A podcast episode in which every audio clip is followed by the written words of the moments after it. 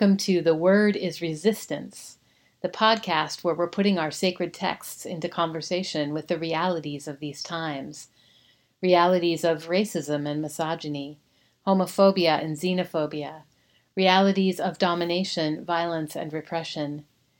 In the midst of so much horror, how can our scriptures help us to show up, resist, and care for one another? It's important to say that this podcast is targeted toward anti racist white people. White people challenging and supporting other white people as we take action to end racism and white supremacy, following the leadership of people of color. We welcome feedback from everyone and especially appreciate feedback from and accountability to listeners of color.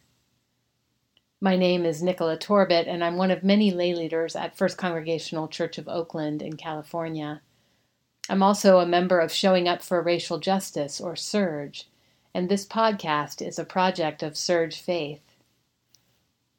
I started working on this episode last weekend, the 11th and 12th, and like many of you probably, I had Nazis on my mind. Even as I sat with the text and read biblical commentaries and paced the back deck, I had one ear cocked for news out of D.C., out of Charlottesville. Would the far right and the alt right gather again? Would there be tiki torches and chants of, You will not replace us? Would people be beaten? Would there be another DeAndre Harris or Heather Heyer? What should I, what should we be doing in this time? Be careful then how you live, not as unwise people, but as wise, making the most of the time, because the days are evil, says the writer of Ephesians. Sure, but what does it mean to make the most of the time? My worried mind flashes on my to do list, toys with launching complex new projects, reviews the 15 rallies and protests that I could attend in the coming week if I did nothing else. But I don't think these frenetic imaginings are really faithful to the biblical concept of time and what it means to make the most of it. The scriptural concept of time seems quite a bit different than ours. There's chronos time and kairos time, and they overlap and intersect in mysterious ways. The writer of Ephesians goes on Do not be foolish, but understand what the will of the Lord is. Do not get drunk with wine, for that is debauchery, but be filled with the Spirit as you sing psalms and hymns and spiritual songs among yourselves, singing and making melody to the Lord in your hearts, giving thanks to God the Father at all times and for everything in the name of our Lord Jesus Christ. Giving thanks, singing songs, being filled with the Spirit these are not usually the things on my to do list, and they don't often occur to me as, say, effective ways to fight fascism. But this week I'm wondering. I can't say that the things I have tried have been all that effective, especially when I'm exhausted, depleted, and anxious. So maybe we should try it right now, this making the most of time. If you can, right where you are, Bring your attention to the present moment. Come into your body. Check in with your big toes, your earlobes, the back of your throat. Notice that you have a body that is right here in this moment. See if you can feel your heart beating. Now, from this place of presence, what are three things you want to give thanks for? Things that are present to you right now. Can you pray this from a place of real gratitude? Let's take a moment.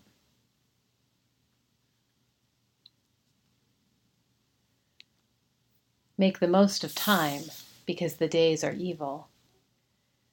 Truth is, even though there were few white nationalists in the streets last weekend, they are nevertheless holding their own. An article in The Atlantic last week claimed that they are actually winning, regardless of what is visible in the streets, because their ideas have infiltrated the mainstream, including the media, the White House, and the halls of Congress. So we have to fight the battle in the streets, yes, but there are so many other fronts because white supremacy is not just audible in the chants of marchers in DC, but it is also airing on Fox News, screening all over YouTube, and scrolling on Reddit and 4chan. That means it's readily available to the folks in our pews who may be susceptible to it. The question on my mind this week is how can we inoculate our people against these toxic messages and root them out where they have taken root?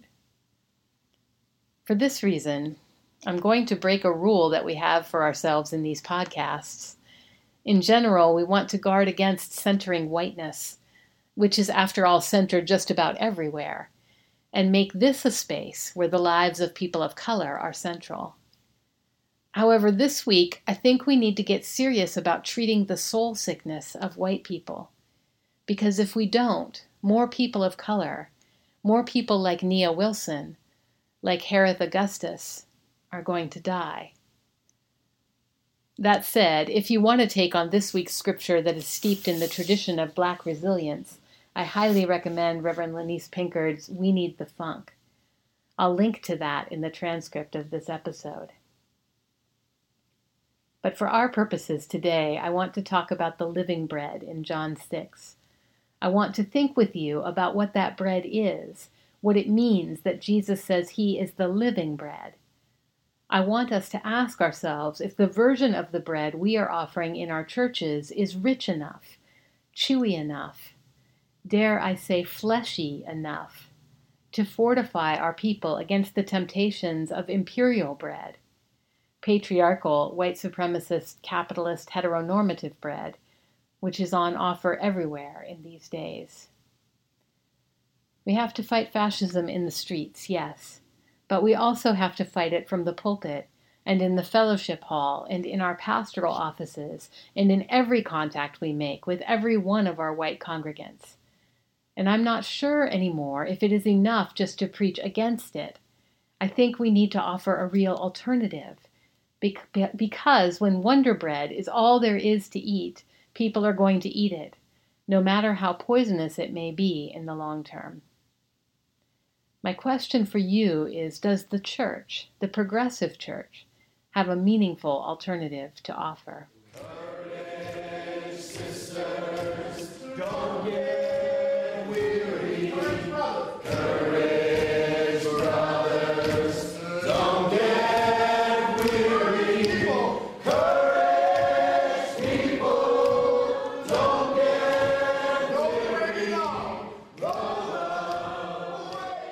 I'm indebted in my thinking about this week's podcast to a Facebook post by my friend Mark Van Steenwyck.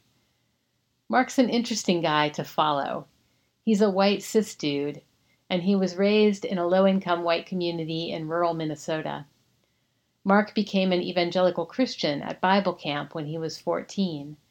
And in nearly every way, he was groomed to become the kind of guy who might have carried a tiki torch in Charlottesville last year except his life took a different turn. The way he describes this is really worth reading if you can. You can find it in the first part of his book, The Unkingdom of God. But in short, because Mark developed a real relationship with Jesus, he has turned into a self described Christian anarchist, living in intentional community in Minneapolis, where he works to end white supremacy and heteronormativity. So, like I said, He's an interesting guy to follow. Anyway, this week, Mark reposted an article about the Canadian psychology professor Jordan Peterson, who has become something of a darling of the alt right and has also, alarmingly, become hugely popular among young white men in this country. In his post, Mark speculated about why Peterson has such a following.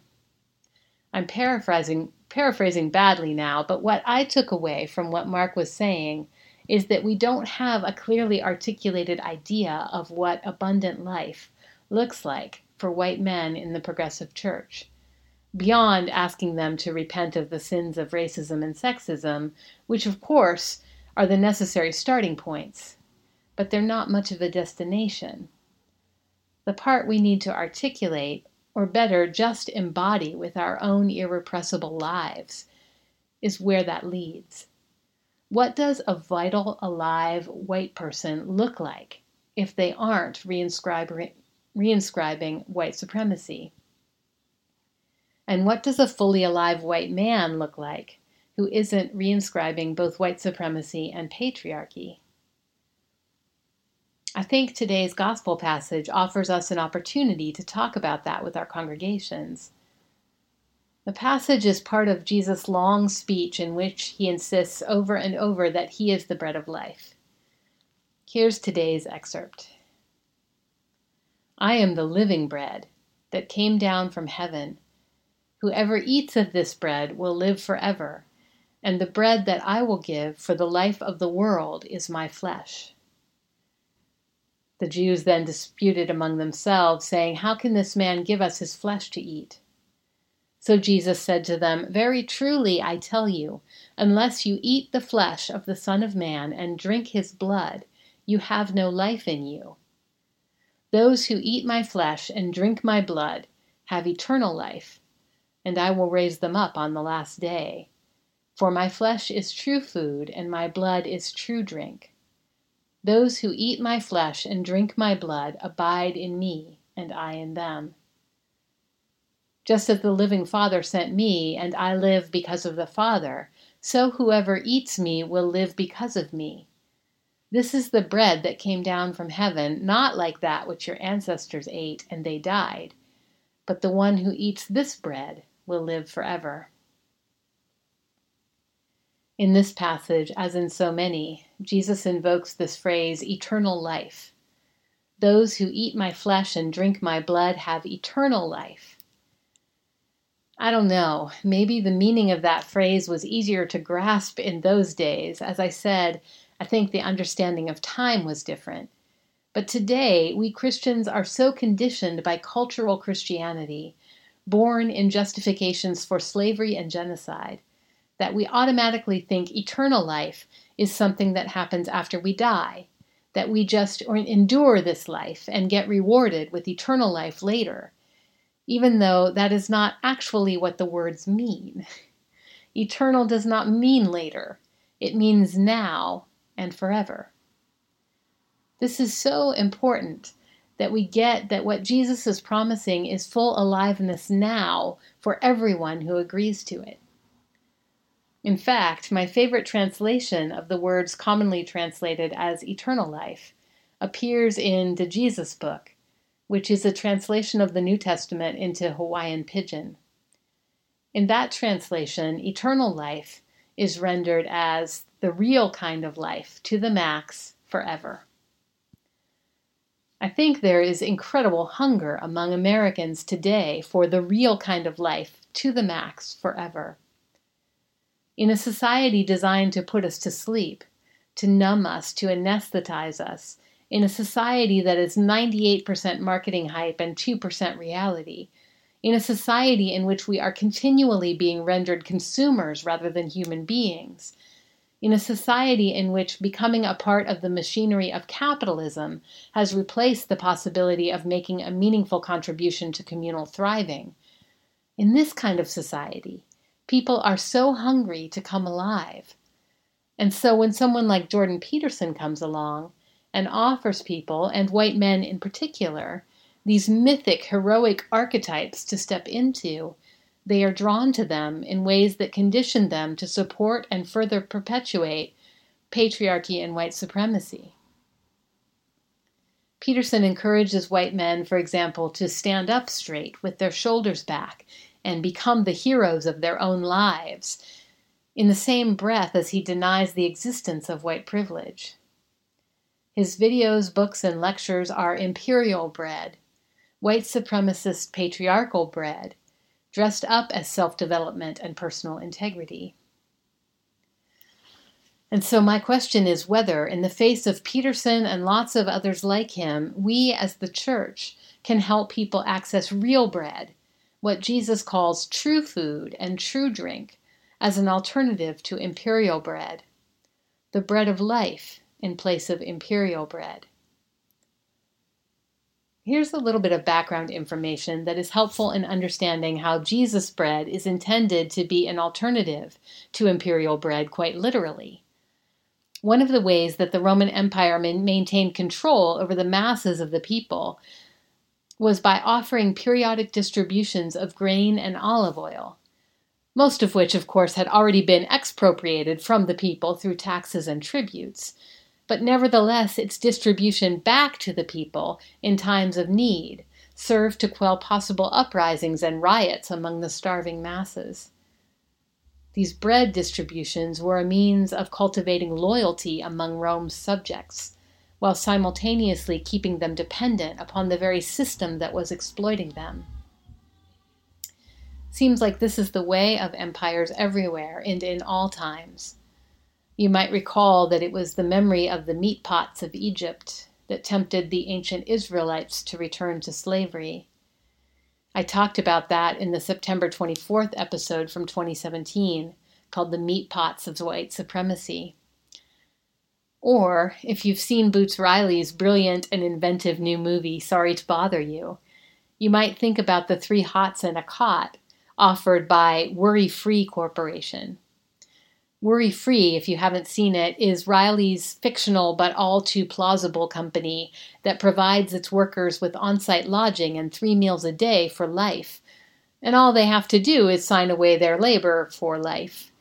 And, well, a few other things that I won't mention because they're spoilers. Whether we're talking about Egypt or Rome or global capitalism, empire uses our need for basic sustenance to keep us cooperating.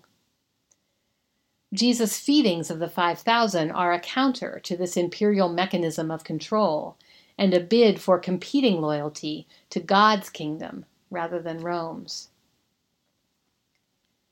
And yet, as Scripture warns, we cannot live by bread alone, and white supremacy's seductions are not entirely or even principally material. Sure, Donald Trump's appeal is partly due to his promises to bring back jobs for working class Americans. The people do need to eat. But I'm not alone in arguing that his appeal, and the appeal of white supremacy in general, goes beyond material promises. It goes into the territory of identity and meaning making. It was W.E.B. Du Bois in The Black Reconstruction who first named the psychological wages of whiteness. Sure, poor white folks are exploited by capitalism, but at least they get to be white. White people, even those otherwise most degraded, get to experience status and pride as a result of being superior. Superior to people who are not only more degraded, but indeed placed in an entirely different and despised category. In this way, anti black racism is a linchpin of capitalism, effectively preventing the solidarity that would be required to resist it. White supremacy gives white people a sense of significance, even when capitalism is otherwise stripping life of all meaning. And so, in late stage capitalism, where we find ourselves today, white people are fighting viciously to preserve it. So I find myself asking can the church offer an alternative source of meaning, and one that doesn't reinscribe the very systems of white supremacy and patriarchy that we are trying to get free from? To me, it's notable that Jesus offers the people more than material bread. He offers instead his very flesh, which he claims is the doorway to that real kind of life, to the max forever. His flesh. How are we to understand this? his insistence in this passage that we eat his flesh comes up against all kinds of taboos in our culture, as it would have in his. And yet he's relentless in driving home his point. Seven times he urges his disciples to eat his flesh, and four times to drink his blood. What is this about? I have a friend who once confessed that their hope for their body when they die is that we will roast it like a pig on a spit and eat it. When they said this, we all laughed kind of nervously, but I don't think they were really joking. This friend is an extremely wise and loving person. So I've spent some time thinking about what this desire of theirs could be about. And I think it's about the desire for the deepest level of intimacy, becoming literally one flesh with other people, to be a part of sustaining others' lives even after we are gone. The desire to give oneself fully and wholly to the continuation of life and not just subsistence, but joyful, celebratory life around a pig spit, the real kind of life to the max forever. Now, I'm not suggesting that the church take up the practice of roasting and eating members when they die, but I do think the underlying impulse toward full intimacy, the impulse to give oneself wholly to the thriving of all life, I think that this is the living bread. It is the alternative meaning source that can fortify our people against the seductions of white supremacy. It forces us to get intimate with bodies, to feel big feelings, to be present with each other and the rest of the created world, to say, along with Maya Angelou, who is quoting and reappropriating the poet Terence, I am a human being. Nothing human is alien to me. It forces us to relinquish every meaning making system that separates us in any way from any part of creation, which means relinquishing every single system of domination. White supremacy, patriarchy, capitalism, they all strain and distort and prevent and destroy relationship.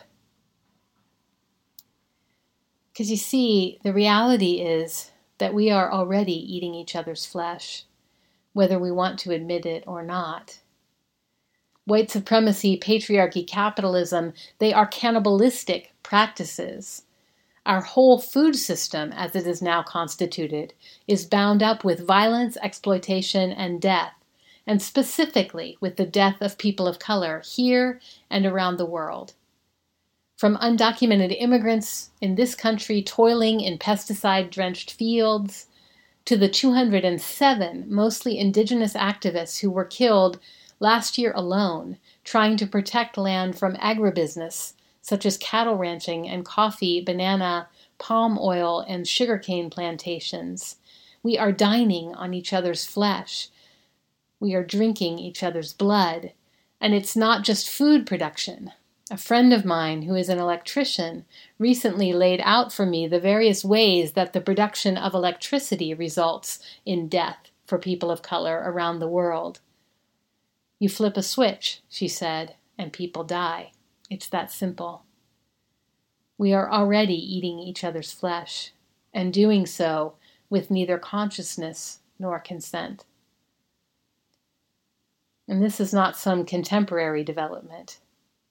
It is the reality of imperialism throughout time.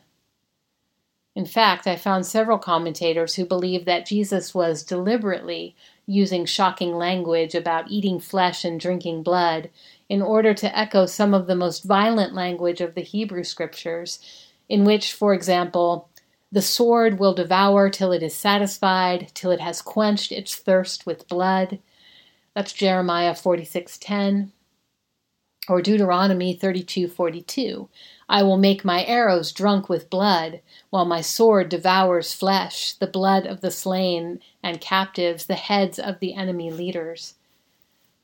The eating of flesh in this unconscious and brutal way is associated in Hebrew scripture with vultures and evildoers and in later traditions with the devil himself who is called a flesh eater and the consuming of flesh with its blood is explicitly forbidden in Hebrew law. So Jesus is deliberately invoking shock tactics here. He is calling up these evil practices in order to force us to reckon with the reality of how we are living and to force us to pursue an alternative. What is that alternative? It's his offering up of his own flesh for our sustenance and doing so voluntarily. Eat me, he cries. Stop eating each other alive and eat me. Stop sacrificing each other and turn to me. Follow me. and give yourself as true food for others. The Girardian commentators, of course, have a wealth of material you can draw from on the ways that human communities bind themselves together in unity by identifying and killing a scapegoat. There is no better explanation for the way that white supremacy provides meaning. Too often, churches have fallen prey to the same tendencies, constituting an identity called Christian by identifying, excluding, and persecuting those who are not Christian. Jesus' plea to eat his flesh is a plea to stop that, because so long as the church continues to feed on imperial bread itself, so long as our churches are reifying an individualist framework, still mired in ego striving, still playing the game of bigger is better, we are replicating white supremacy. We have no moral ground to stand on and no nourishing bread to offer that can counter the seductions, the temptations of white supremacy. It is time we turn to the true food. The true food, which brings eternal life, is our participation in the ongoing process of self giving. All of us giving our own flesh and blood, freely and voluntarily, in service to the flourishing of all life. It is the giving of ourselves in service to ending white supremacy and every form of domination, not as heroic individual practice, but as a humble part of our participation in the body of Christ that will save us. We come alive as we give ourselves in the service of others' lives. This is the real kind of life to the max forever. Amen. We are.